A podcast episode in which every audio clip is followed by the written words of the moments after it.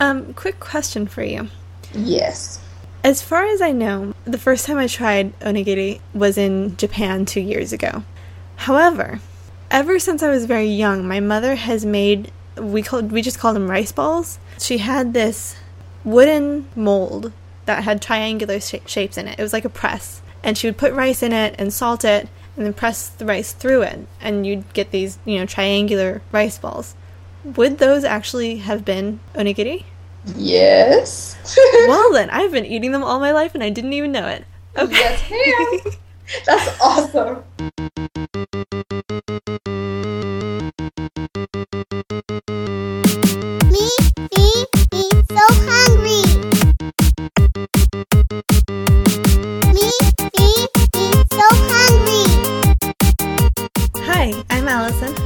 I'm Rachel.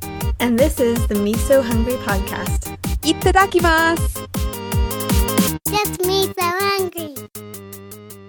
Today we are talking about onigiri. And what is this? Well, onigiri is pretty much a ball of rice. Usually it has some sort of fillings in it. Sometimes it has other fun stuff mixed into the rice. And it's pretty much a really easy way to eat food. I love onigiri. If you could name the comfort food of Japan, I think it might just be onigiri. As I was thinking about this episode, I was also thinking about something that JETRO is doing. JETRO is the Japan External Trade Organization. They've got this campaign going, they call it Cool Japan. And what they're doing is basically trying to get information out to at least part of this campaign is directed at the US, trying to get information out to Americans about quote unquote like the hidden gems of Japan, things that Americans don't know about Japanese culture, specifically about food and about like the gaming industry, so like art and anime and stuff. And as I was thinking about that in relation to onigiri, I thought when I moved to Japan the first time, I had never seen an onigiri. I had one. That was the first thing I ate in Japan. We got off the plane. We took train into the city. We met up with someone who walked us to our new apartment, handed us the keys, and of course, we had no food in the house. You know, because we'd just gotten off plane, and there was a convenience store around around the corner from our apartment. We went in, and of course, my husband, who had lived in Japan a couple of times before, was familiar, and he said, "Okay, I'll grab some things." One of the things he grabbed was a couple of onigiri, and so my very first meal in Japan was onigiri, and I remember eating that that onigiri and thinking, "This is going to rock." Ever since, it's been one of my favorite foods. It's total. I could even, for me, from the very start, it was comfort food. And so when I think of JETRO's Cool Japan campaign, I think that onigiri is kind of epitomizes that. We're going to talk about it, but it's got this amazing long history, and yet so much of the world is unfamiliar with it, and it makes me sad. And so I'm excited about this episode because I think we can share a bit of, of that, and it's just so good and such a cool thing, and I'm excited. And I also think that another reason why this is a very cool Japan sort of thing is that you can find these everywhere. Like you go into any 7-Eleven, any grocery store, and there are onigiri. I mean, they're Yeah. all over the place. And I actually think the one time I've been to Japan two years ago, it was one of the first things, one of the first Japanese things that I ate there. Yeah. And it's just so good. And and the fun thing is that it's something that anyone can make, anyone really can afford because even in Japan, they they usually run like if you get one at the convenience store, they usually are about 120 yen, which depending on the exchange rate, it's anywhere between a dollar and a dollar 30 or something in US dollars. They're relatively inexpensive, but they're quite filling. Oh, yeah, because they have all that rice. Yeah, but yet everybody eats them. My last trip to Japan, I was at a thing with Elizabeth Andoh. She's this like one of the foremost experts in Japanese cuisine, and she was telling us that after the earthquake, that people in the shelters like after everything they were putting together the shelters and trying to get people organized and settled the thing that they were giving them to eat was onigiri i just thought that was just kind of a wonderful thing i mean it's it's this total comfort food so much the fact that after this horrible disaster one of the best things you could do for someone was to hand them an onigiri I love onigiri. One big common misconception about onigiri is that it is a form of sushi. Um, Oh, And this is actually, I will admit that I had this misconception for a while because I mean, Understandable. Well, yeah, because there is a form of sushi called nigiri. So, onigiri sounds like it's related to that. Well, and you can even call it nigiri because the O is like the honorific form. You can drop mm-hmm. the O and call it a nigiri and you're still correct. So it's really confusing. Right, right. So I kind of always assumed that it was a type of sushi. But the reason why it is not sushi is because the rice is not mixed with vinegar, which is what makes sushi sushi. Is that it always has that vinegared rice. Right. So the thing that makes onigiri different than sushi is that you've got rice without the seasoned vinegar mixture mixed into it. And the only thing that's preserving that onigiri, that ball of rice, for the day or however long you keep it till you eat it, is some sort of salt being incorporated, whether it be in the filling or what you put on your hands as you form the ball, which we'll talk about in a minute. But other than that, other than, you know, the rice, there actually are a lot of similarities between onigiri and sushi. It always has rice. A lot of the time, uh, nori, the seaweed, is used in both. And onigiri also oftentimes has fish as a filling, although it doesn't always have fish. There are a lot of other different, random, awesome types of fillings that can be used as well. So, And it's eaten with your hands. And sushi, well, I don't know if people in the US realize this so much, but it is completely, legitimately polite to eat sushi with your fingers or your chopsticks. that is very true. Except sushi, you're supposed to eat in one bite. Whereas onigiri, there's no way you could, nor any expectation of you doing so. it's too big. Although realistically, I can never get sushi down in one bite, but that just Yeah. might be me. It can be really hard It and embarrassing. Does not ever. I mean, I, I could stuff my mouth and not be able to chew. Gets me so hungry. So let's talk about the different types of fillings that you can have in onigiri. Let's do it. Well, the one that I had, the only one that I had in Japan, had a chicken filling. Like a chicken salad Like a chopped chicken. with mayo. No, more like. I almost want to say it was like teriyaki. Mm. But we didn't get a picture, and it was two years ago, so I don't remember exactly. But it was really good. Sounds good. Yeah.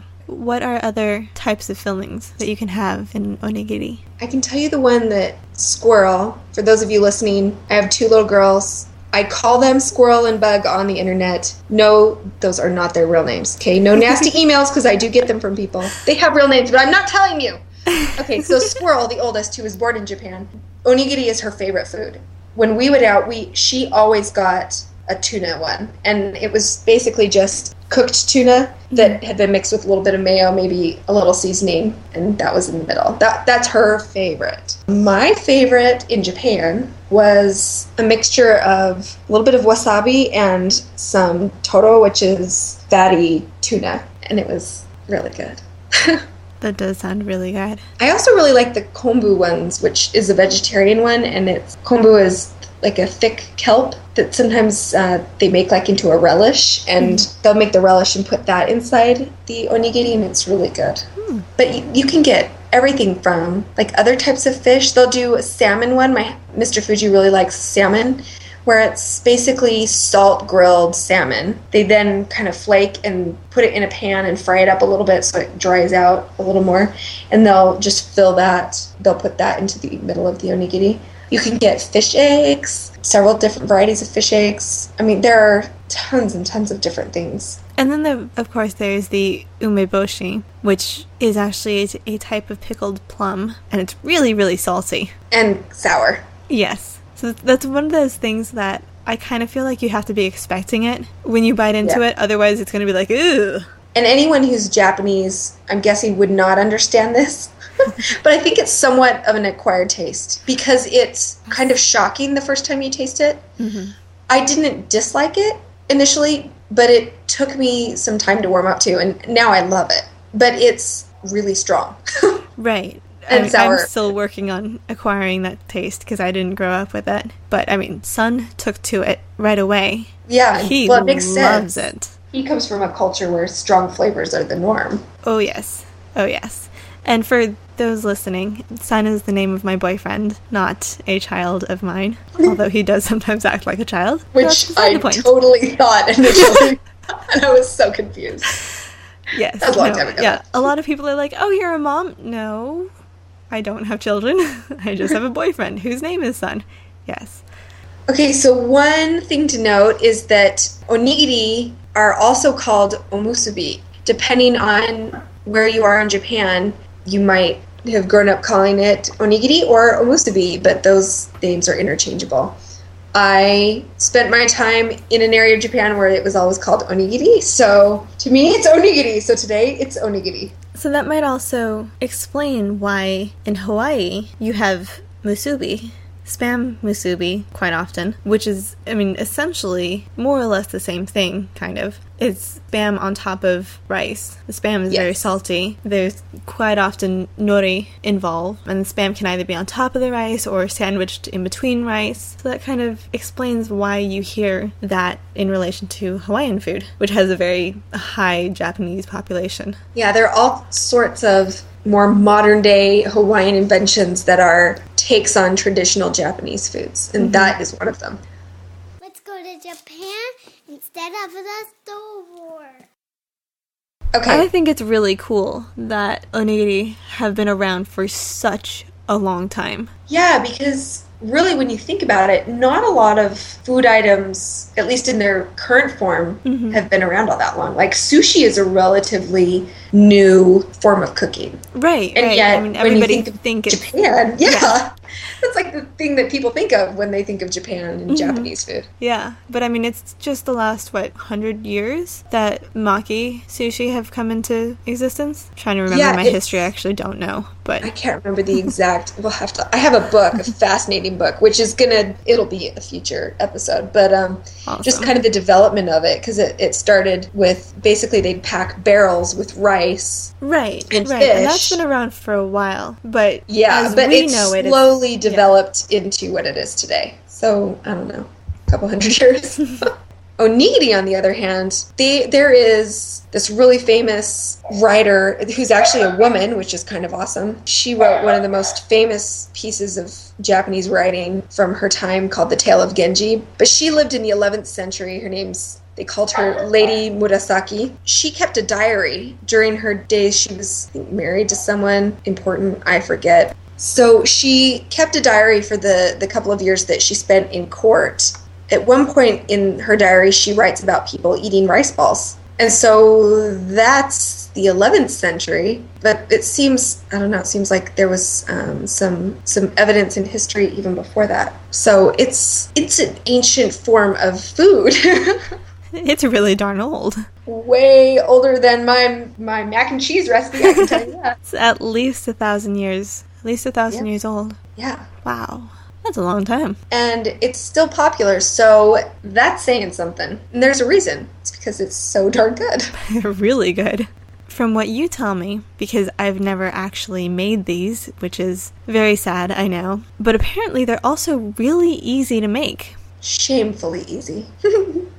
which is probably part of why they're so popular, is that really anybody could make them. Like, you don't Yeah. even really need anything special. Anybody across the US could make them with just the ingredients that you can get at your local supermarket. Yep, because you don't even have to use the nori, the seaweed. In fact, the most ancient form of the onigiri didn't use seaweed because seaweed didn't become available until later, much, much later, when they developed farming methods of the nori and they started being able to fashion it into sheets like they do now. So um, before it was just the rice and whatever they were able to mix in with it. You can even be like authentic with And I mean- just what you can get at your grocery store. Right, and even just balls of rice flavored with salt are considered onigiri. The funny thing is, if you had said to me 10 years ago, hey, I'm going to make you a ball of rice with salt and you're going to like it, I would have laughed. but it's bizarre when it's done the right way, mm-hmm. you know, with the right the right kind of rice and stuff and with this concept, just rice with salt can be so darn good. It's ridiculous. Yeah, for me, that's comfort food. And Yeah. it's so easy. It's ridiculously easy. Total comfort food for my girls too, and I, I love that. That's Um, fantastic. In fact, this is totally a random side note. When we were moving back to the States, I took Squirrel in for her last checkup before, you know, we'd have to find her a new pediatrician in the States. And her pediatrician in Japan was filling out paperwork that we could take to transfer records and stuff. And he was writing notes about her development, and he, he had a really funny sense of humor. And he wrote, Her favorite food is onigiri. Don't worry about it. like, because he's like, the doctor's going to think that this is a bad thing because he won't know what onigiri is. um, but kids actually uh, in Japan, a lot of times moms include an onigiri in their lunch, or that's what they get when they come home from school as an after-school snack. And that makes perfect sense. Because it, Yeah, and- it, you can keep it out of the fridge. Yeah, it's good day. for like six to eight hours mm-hmm. unrefrigerated. And once you refrigerate it, it basically ruins it because the rice. I don't know if you've ever put rice in the refrigerator Oh, and then oh, tried yeah. to eat it. Even once you reheat it, it's never quite the same. Unless you're making fried rice. Then Well, that's something Then different. it has to be old. right, right. Yes. But aside from that, yes, no, do not refrigerate rice, please. yeah. It's not good.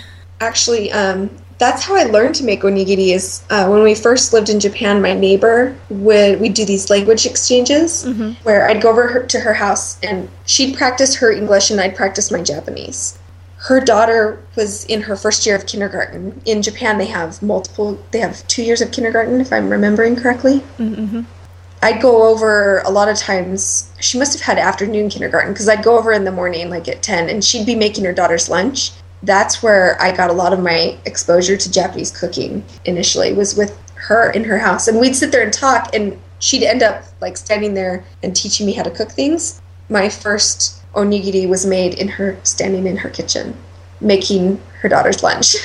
That's so cool. So now my daughter gets onigiri every day in her bento, in her um, lunchbox for school. So Hmm. Okay, well, I I do want to talk about the onigiri that you find in convenience stores and how to open them. However, I also have all of these fillings sitting next to me, and I can smell them. So I want to learn how to make them. You want to teach me? I want to teach you. Okay, there are several ways to do this. Mm-hmm. You can use a mold, like you were talking about how your mom made them growing up. You can make them with your bare hands, which is how I first learned to do it. Basically, you get your hands wet and then you sprinkle them with salt. Mm-hmm. The water prevents the rice from sticking to your hands, otherwise, there's no way you're ever making that rice into a ball. Mm-hmm. And the salt seasons the rice as you form it. And then the third way is the way I usually do it. And I like to call this tired mama method because I don't have to wash my hands afterwards. Well, you know, they're not covered in rice and salt. Mm-hmm. I can do it really quickly. Tired mama. Yeah, that's who I am. So to do this, you need to get a large square of plastic wrap. Okay, I've got that. To make this easier, you can do is get like a measuring cup or a little bowl and kind of lay the piece of plastic wrap, the middle of the plastic wrap, into that. thing. I just do this on the counter now, but that's because I'm kind of used to doing it. But having it in some sort of cup shape holder makes it easier. Okay, I've got mine in a little bowl. Teeny tiny Okay. little bowl. So now you should also have made your rice already. And you can't use just regular long grain rice. You mm-hmm. need Japanese rice. Right, and we will include photos of what Japanese rice and what the packaging of common brands of Japanese rice look like so you Yeah. know what you're looking for. Yeah, because if you use long grain rice, you will sit there and be trying to mush those grains of rice together, and the only way they'll stick is if you mush them into mash, and that's nasty. So you need this shorter grain, stickier rice. It's not sticky rice, but it's um, yeah, stickier. Okay, so now you'll want to scoop out some rice for a larger onigiri, like the size say that you would buy in convenience store. They use about a cup of rice. Okay. But the great thing about onigiri is there's no correct measurement. You do not need to get out your measuring spoons or your measuring cups. So you just eyeball it. You know, a cup of rice is like a nice big handful. Now, for squirrel's lunch, what I do instead of putting salt on the outside is I sprinkle a bunch of furikake on top. And furikake is like a a seasoning blend. The one I use is a mixture of sesame seeds. It's got a little bit of salt, little bits of nori, and it can have other things in it. But I sprinkle that over the top and then I use a fork to lightly incorporate it, mix it into the rice. Hmm. Okay, so if you're going to mix something into your rice, take the rice out of the, your pot or your rice cooker and put it in a little bowl. You know, you could mix toasted sesame seeds into it. You could mix whatever you want. Chili flakes if you like it really spicy, or furikake, the the nori sesame seed type of seasoning mix. So I do that. I'll take a bowl and I'll mix a tablespoon of that seasoning into my rice. Once your rice is ready, whether it's plain or has something mixed into it, then you transfer it into your plastic wrap. So if you've got your plastic wraps lining your bowl or whatever, you put that rice into the bowl. Okay, you ready? Yep. All right. So now what you're going to do, do you want to put a filling in yours? Sure. Okay. Kind of use your hands to kind of pat the rice down a little bit Mm-hmm. and make a little well in the center. Okay. Okay. Now, whatever you want to put in the middle, you put in that little well. Alrighty.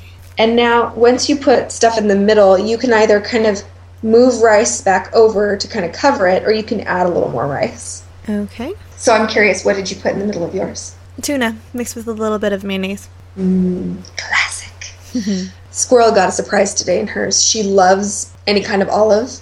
And so mm-hmm. I stuck a black olive in the middle of her onigiri today. That was kind of awesome. Mm-hmm. Really untraditional, but she loved it. Okay, so now what you're going to do is you're going to gather up the edges of your saran wrap. Like, Okay. like you're going to make a little bag or something. Alrighty. And try now to kind of form the edges up so that there aren't any wrinkles against the edges of the, the rice. And what I do is I kind of start pulling that saran wrap a little bit tighter so it's it kind of helps you form the ball. It does the hard work for you. Mm-hmm.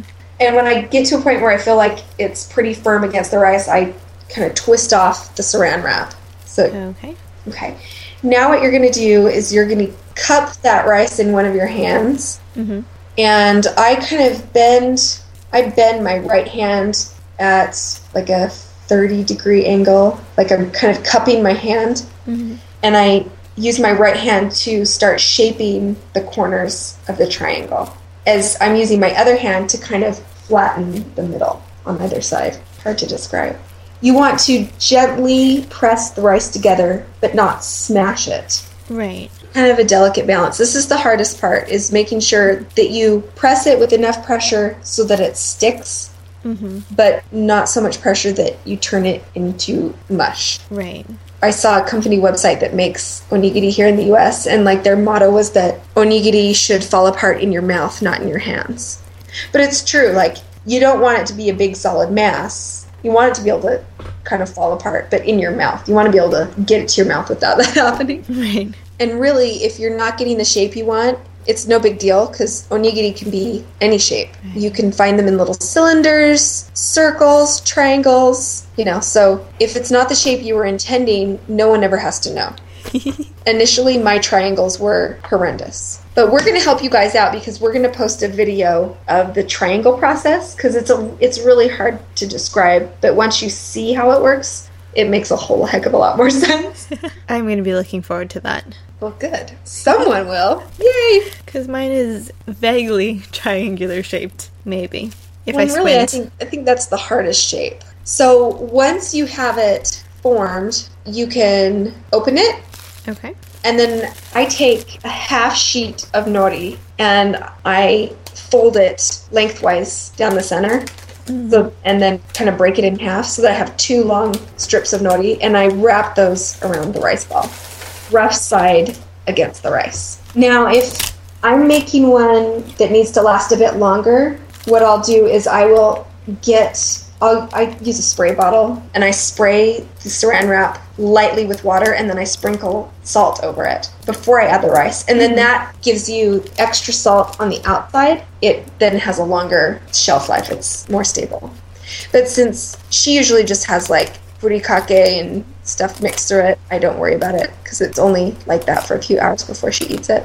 Okay, so how am I supposed to wrap this, uh, the nori around it? There are lots of ways. Okay. You can do the minimalist way and wrap it, uh, just have a little square, like on one of the flat edges that kind of wraps around just a little bit. Or you can wrap it from one point straight down and up and around. Or you can kind of wrap two at an angle. So it's kind of whatever you want. I usually wrap two at an angle because it covers more of the rice and it helps seal in the moisture more Right. so that it's still it keeps it better. The other thing, some people what they do um, once they've made their onigiri, they will wrap it in plastic wrap, then wrap the nori in plastic wrap separately, and then uh, when they eat it, that's when they wrap it. Right, and that's so that the nori won't get soggy Exactly. because it tends to get soggy if it's against the wet rice for a long time, and some people Or don't like even- that texture. Even just even a few minutes. Yeah. Right, right. And that's why they do this awesome thing with the onigiri that you buy at the convenience stores in Japan. It is so cool. I actually, because the onigiri that I got in Japan was from a shop, it wasn't from a convenience store, it was, you know, from a shop that actually makes them. I got mine fresh. So I didn't actually come into contact with this really cool packaging until we had it just a couple of weeks ago. No way. That, That, was, was, your the first, first, time. that was the first time I've ever seen that. And I was like, whoa, this is really cool. Oh, that is that's such a bummer because in the states when they sell them, they do this weird thing. They put sales stickers on them that hmm. kind of messes up the method. right. Okay, right. so what we're talking about, they have these special wraps that they wrap up the onigiri with that makes it so there is a piece of plastic in between the rice and the nori. So that the nori is still crisp after you buy it at the convenience store. And then they have these little numbers on the tabs. There's a number one, and that you grab the number one, it's at the top corner, and you pull it down and around, and it's this little tab that then peels the plastic off, which kind of divides the plastic on the triangle in two. And then you pull on the plastic of number two, which is another one of the points of the triangle, and that removes half of the plastic on one side, and then you do number three, which is the other side. And that, if you do it right, it releases the nori. It's all kind of in place, and you're able to wrap your onigiri and eat it, and your nori is still crisp and still wrapped around your triangle of rice. And it's just an amazing thing. But in the US, they put these stickers on them, and it makes it really hard to unwrap. Yeah. And you have a video of this, right? I do, and we'll include it in the show notes. Yeah, so you can actually see what she's talking about. Because it's kind of hard to imagine it if you haven't seen it before. So, But it's a really good example of how ingenious the Japanese are when it comes to packaging. I Oh, mean, yeah. they tend to overpackage, but it's still kind of awesome. I mean, they're very innovative, even in their packaging. yeah, they really are. so they, they found a method so that you don't have to package your nori and your rice completely separate. Those Japanese, they're pretty darn smart. They're sneaky. okay, so I want you to take a bite. Have you taken a bite? No, I Everybody- haven't. I've been listening to Woman. you. Okay, I, I you know I've been up. wanting to. Mommy, cut it. Okay, take a bite. Mm-hmm. Mm. This is happy food. Another key that or trick that we should mention is that when you're making your onigiri, you don't want to let your rice cool down. You want it to be not so hot that you're burning your hands, because even with plastic wrap, it's still going to hurt if the rice is too hot. But still warm enough where if you sit there and hold it without doing anything, it gets uncomfortable. If you let it cool too much, the outside of the rice will gelatinize basically too much, and it won't have the sticking power that it has while it's still warm. That's why if you've ever made sushi rice, you incorporate the seasoned vinegar while the rice is still hot because the surface of each grain of rice can still be manipulated and it will soak in that vinegar. You know, it's the same principle with or a similar principle with onigiri. It's still it still has some give and so you're going to take advantage of that and make it get cozy with its friends. Warm and cozy. Yeah. Okay, so now you've made your first onigiri. I have! I'm so excited. And it's yummy. it's so good. I Isn't think it this definitely will not be my last. If it is, I'll kick you. I know.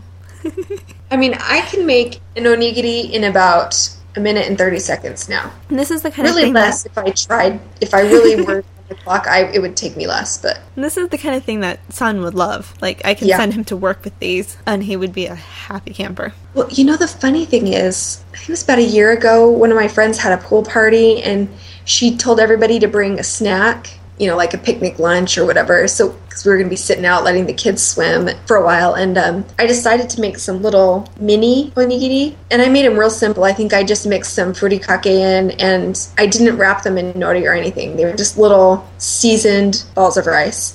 And I made enough that anyone who wanted to could try them. And I was amazed at how quickly they disappeared. I mean, people, my friends, they I don't think anyone there had ever had one and they loved them. And the kids loved them. In fact, one of the little boys came to my daughter's birthday party about a month ago and when his mom told him he was coming, he was all excited asking if he was going to get to have rice balls.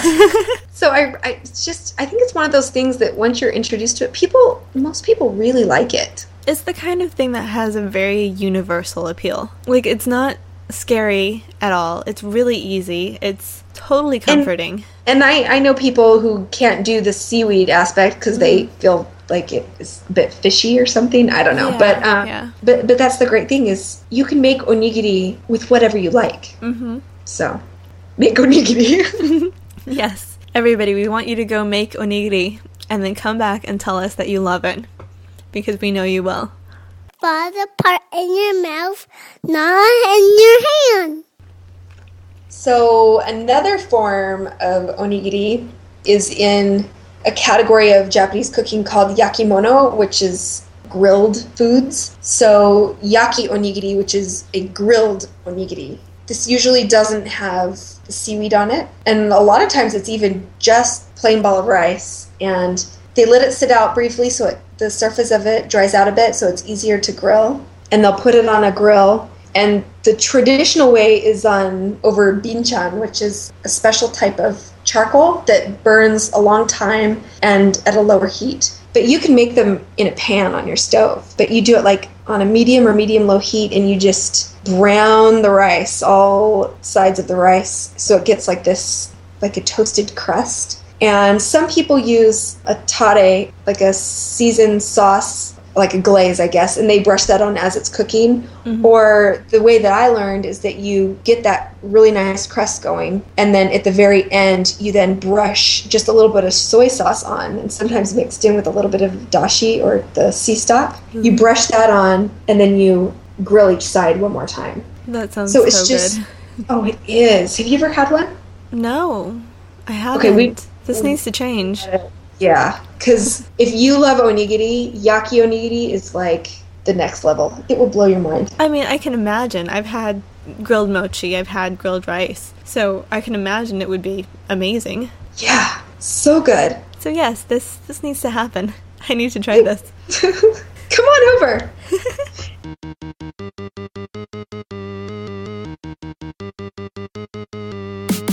I'm Allison Day, And I'm Rachel Hutchings, and you've been listening to the Me So Hungry podcast. the podcast that falls apart in your mouth, not in your hands. Or wait, was that supposed to be the rice?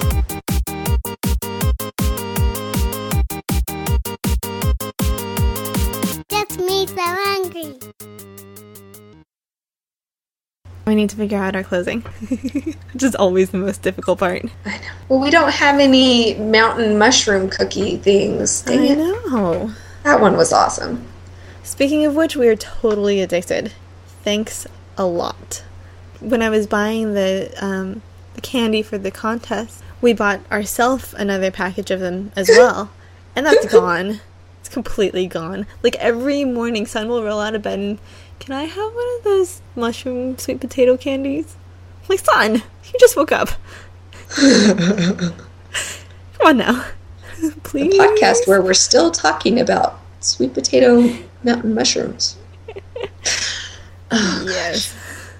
The so good. podcast that gets you addicted to random things. The podcast that is dangerous to your health because it causes severe addiction problems. Podcast that is going to make me fat.